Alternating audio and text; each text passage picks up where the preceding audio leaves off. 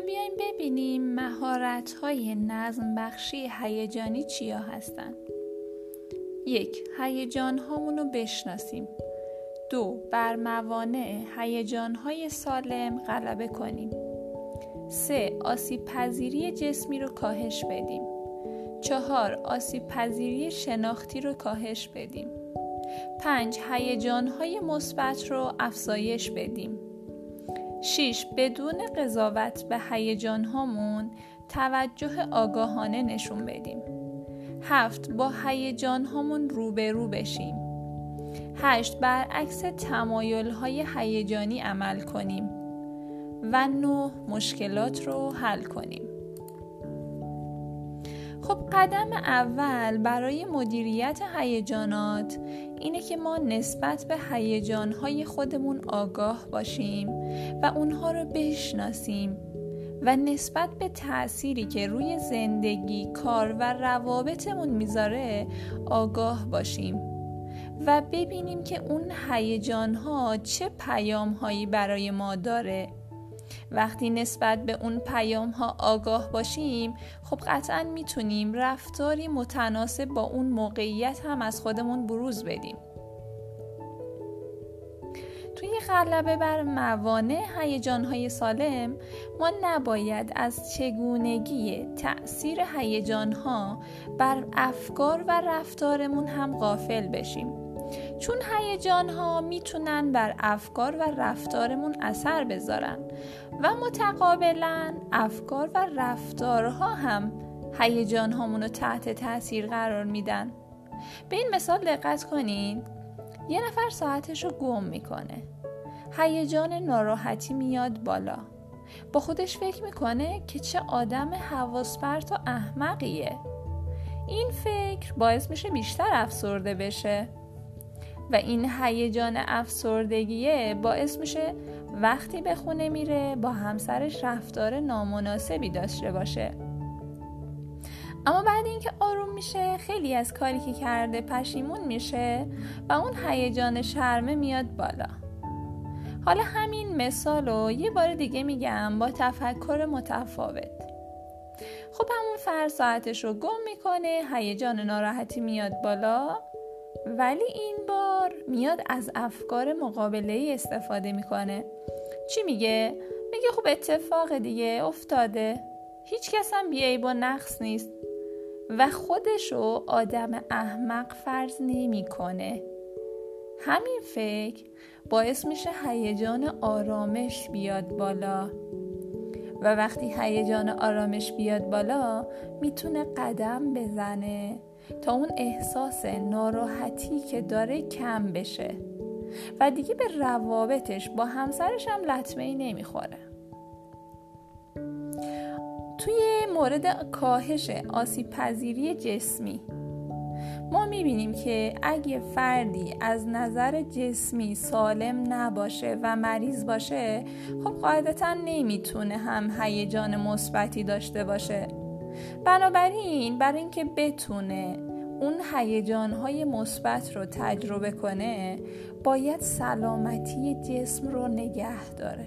چطوری؟ غذای خوب. خب غذاها هم روی هیجان‌ها تأثیر میذارن. افرادی که غذاهای چرب و شیرین استفاده میکنن ممکنه برای کوتاه مدت براشون لذت و رضایت بیاره، اما در بلند مدت کاملا برعکس عمل میکنه، چون باعث اضافه وزن افراد میشه. این اضافه وزنه منجر به هیجان افسردگی میشه و این هیجان افسردگی گاهی حتی منجر به خودکشی میشه. توی مصرف الکل و مواد مخدر هم همینطوره. ممکنه در کوتاه مدت براشون خوب باشه، ولی خب در بلند مدت ضررهای واقعا جبران ناپذیری داره. مورد بعدی داشتن خواب کافیه. همه آدم ها به 7 الی 8 ساعت خواب کافی نیاز دارن. اگه این خواب تأمین نشه، خب طی روز افراد اون کسالت و بیحالی رو دارن. مورد بعدی ورزشه. ما میبینیم عدم تحرک خودش موجب خیلی از بیماری ها میشه و مورد بعدی که توی کاهش آسیب پذیری جسمی مطرح شده، تنش‌های جسمانی و استرسه. اینها هم باعث میشه که ما نتونیم اون هیجان‌های سالم رو تجربه کنیم. بنابراین تمام این موارد باید تنظیم بشه. مورد بعدی کاهش آسیب پذیری شناختیه. اینجا نوع باورهای ما، چه منفی و چه مثبت، خیلی توی ایجاد هیجان‌ها مؤثرن. ما باید بیایم باورهای خودمون رو بررسی کنیم، ببینیم چه باورهایی در ما نهادینه شده.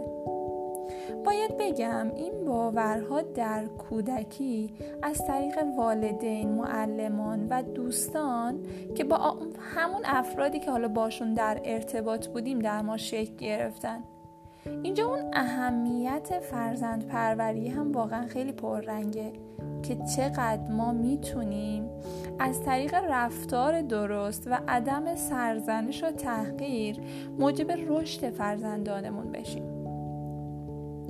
خب اینجا وقتی که یه سری باورهایی که در کودکی در ما نهادینه شده، مثل این که مثلا من آدم احمق و نفهمیم، یا من نمیتونم هیچ کاری رو درست انجام بدم، من بی ارزشم، هیچکی منو دوست نداره.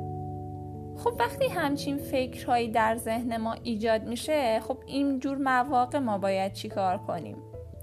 اینجور مواقع بهتره که ما بیایم از افکار مقابله‌ای استفاده کنیم.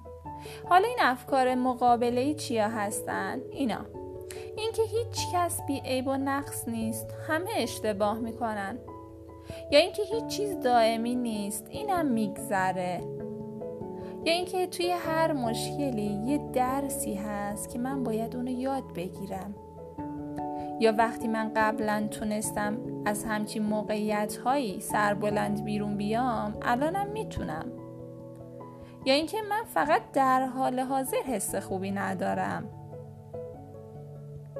اینها هم موردهای کاهش آسیب پذیری شناختی بودن. مورد بعدی افزایش هیجان‌های مثبته. ما نباید فقط دنبال این باشیم که هیجان منفی نداشته باشیم یا اونها رو حذف کنیم، بلکه ما باید بیایم هیجان‌های مثبت رو در خودمون ایجاد کنیم.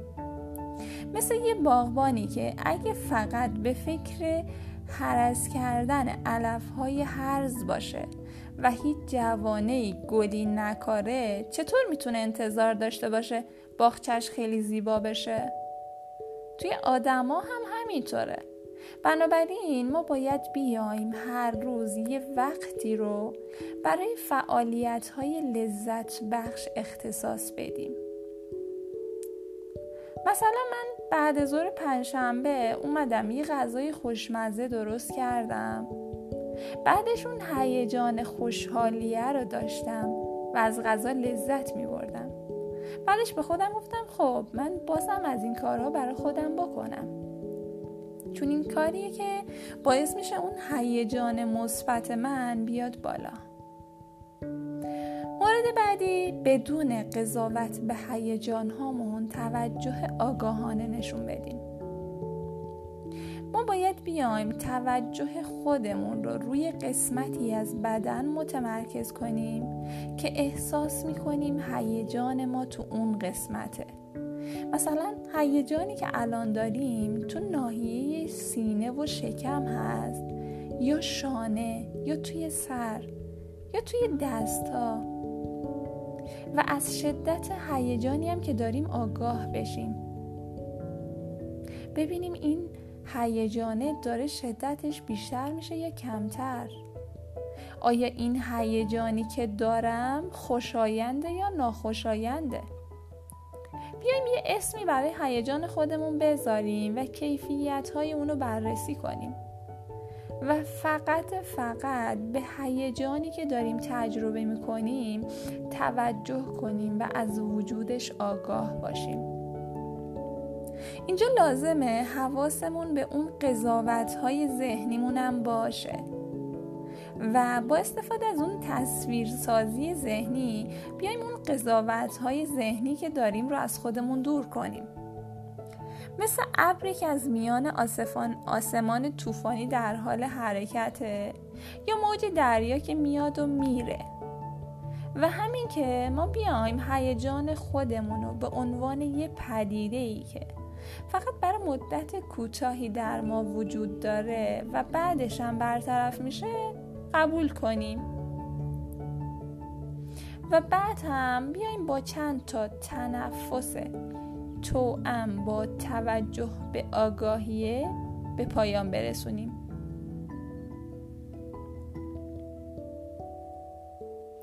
مورد بعدی رویارویی شدن با هیجان هاست.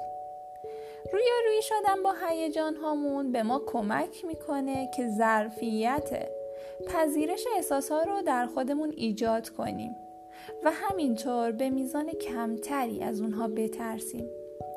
قدم اول برای رویارویی با هیجان ها اینه که شروع کنیم هیجان های خودمون رو ثبت کنیم. با این کار دیگه میتونیم نسبت به وقایع هیجانی خاصی که رخ میده آگاهی پیدا کنیم و در خصوص نحوه مقابله با اون فکر کنیم. مثلا یه هفته بیایم هیجان‌های مهم خودمون رو ثبت کنیم، ببینیم چه عواملی باعث به وجود اومدن اون احساس در ما شده و اینکه ما برای رها شدن از دست اون هیجان چی کار کردیم، از چه پاسخ مقابله استفاده کردیم. مورد بعدی عمل کردن برخلاف امیال شدید هیجانیه. هیجانات ما حتی اگه برامون خیلی هم دردناک باشه ولی معتبره. مورد اینجا اینه که رفتارهای ما اگه مبتنی بر هیجان باشه غالباً پیامدهای مخربی به بار میاره. مثلا اگه اجازه بدیم هیجان خشم ما رو به توهین کلامی یا حتی زد و خورد با دیگران وادار کنه، اون وقت به روابط خودمون داریم آسیب میزنیم. یا اگه به خاطر هیجان ترس سراغ کارهای دشوار یا چالش انگیز نریم، ممکنه تو کارمون خیلی موفق نشیم. اینجور مواقع بهتره بیایم کاملا برعکسش رو انجام بدیم، رفتار متضاد داشته باشیم. مثلا وقتی خشمگین هستیم به جای توهین و داد و فریاد بیایم با صدای آروم صحبت کنیم، اجتناب کنیم یا حواس خودمون رو پرت کنیم. یا توی ترس به جای اینکه بیایم اجتناب کنیم از ترسه، دقیقاً اون کاری که ازش میترسیم رو انجام بدیم. یا نکته‌ای که اینجا خیلی مهمه اینه که زبان بدن ما هم باید متضاد بشه و اگه حالت چهره من حالت اون خشمه یا اخمه هست، من اونو تغییر بدم. یا اگه شونه هام خیلی افتاده است، صاف و محکم بایستم. و مورد آخر حل مسئله است. فرایند حل مسئله با تحلیل رفتار شروع میشه، یعنی دنبال کردن اون سلسله وقایعی که موجب میشه اون هیجان ها تولید بشه. مثلا هیجان مشکل آفرین ما چی بوده؟ چه چیزی اونو شدت داده؟ و وقایع ثانویه چی بوده؟ بعدش چه هیجانی، فکری یا رفتاری ما انجام دادیم؟ حل مسئله بعدی که یه روش دیگه براش داره به اسم ABCه. A جایگزین هاست. برای اینکه واکنش های جایگزین رو باید پیدا کنیم، بیایم دست به بارش فکری بزنیم. توی B بهترین ایده رو پیدا کنیم و اون ایده های خودمون رو بررسی کنیم و یکی دو تا از بهترینش رو اجرا کنیم. مورد C هم متعهد شدن به اجراست که مشخص میکنه کی و کجا قصد اجرای واکنش های جدید رو داریم. اینها مهارت‌های نظم بخشی هیجانی بودند.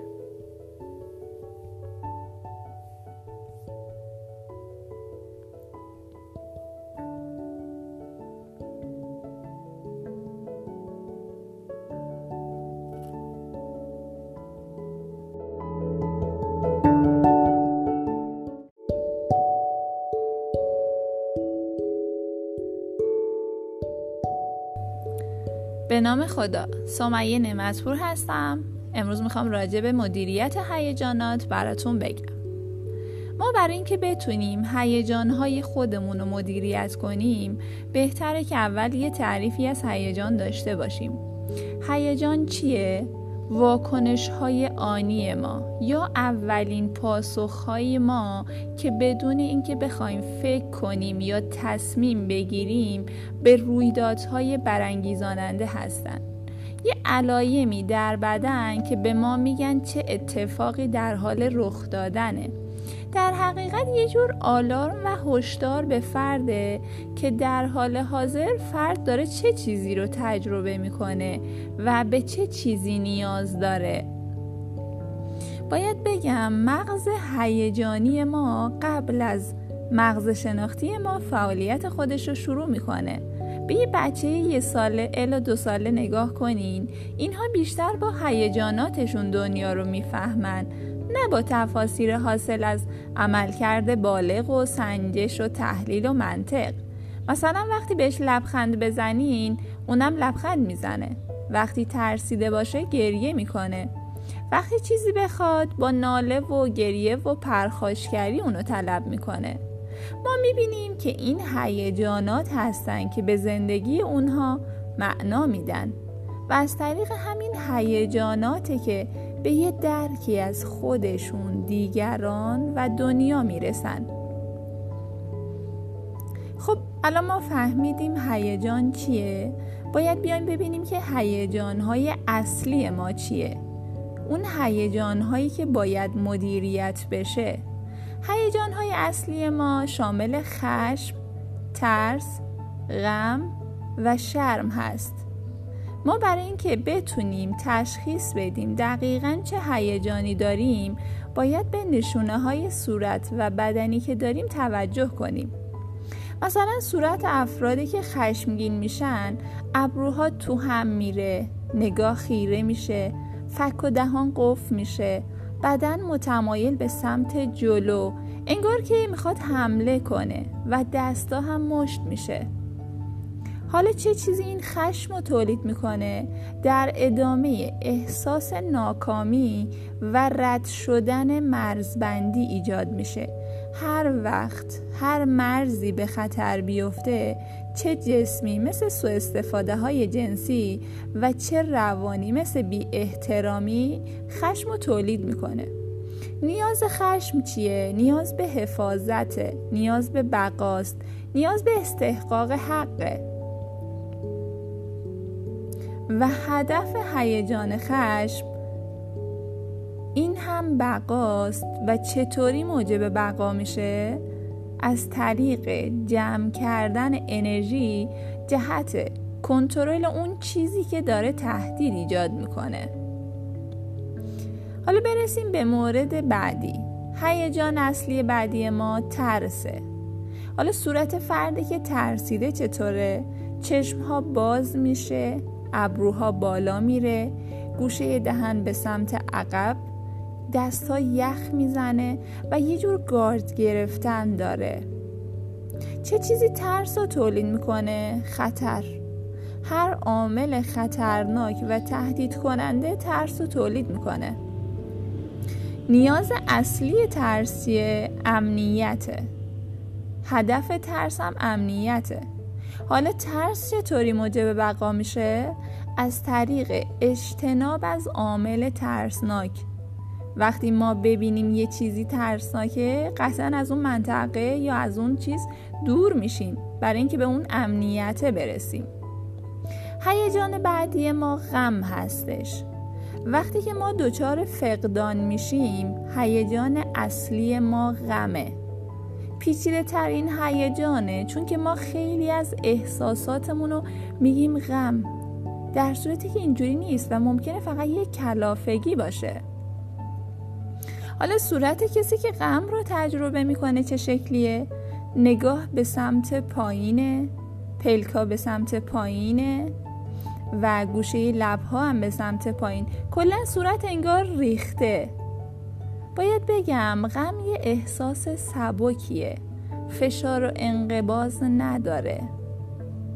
حالا چه مواقعی غم ایجاد میشه؟ چی این غم رو تولید میکنه؟ وقتی که فقدان و از دست دادن و سوگی رو ما تجربه کنیم. رفتار متناسب با غم چیه؟ دو حالت داره. یا نیاز داریم بریم و نزدیک آدم‌های صمیمی زندگیمون بشیم، یا اینکه نه، می‌خوایم تنهایی رو تجربه کنیم. البته این تنهایی جنسش از نوع ترمیمه، یعنی میگه من برم یکم فاصله بگیرم، با خودم باشم، خودم رو ترمیم کنم و بعد برگردم. حالا هدف غم چیه؟ رشده. همه ماها بعد از اینکه یه غم‌های بزرگ و واقعی رو تجربه کردیم، بعدش احساس پختگی و رشد رو داشتیم. غم چطوری موجب بقا میشه؟ ما میتونیم با غمگینی اون سوگی که داریم رو رها کنیم و آزاد بشیم. هیجان بعدی ما شرم هستش.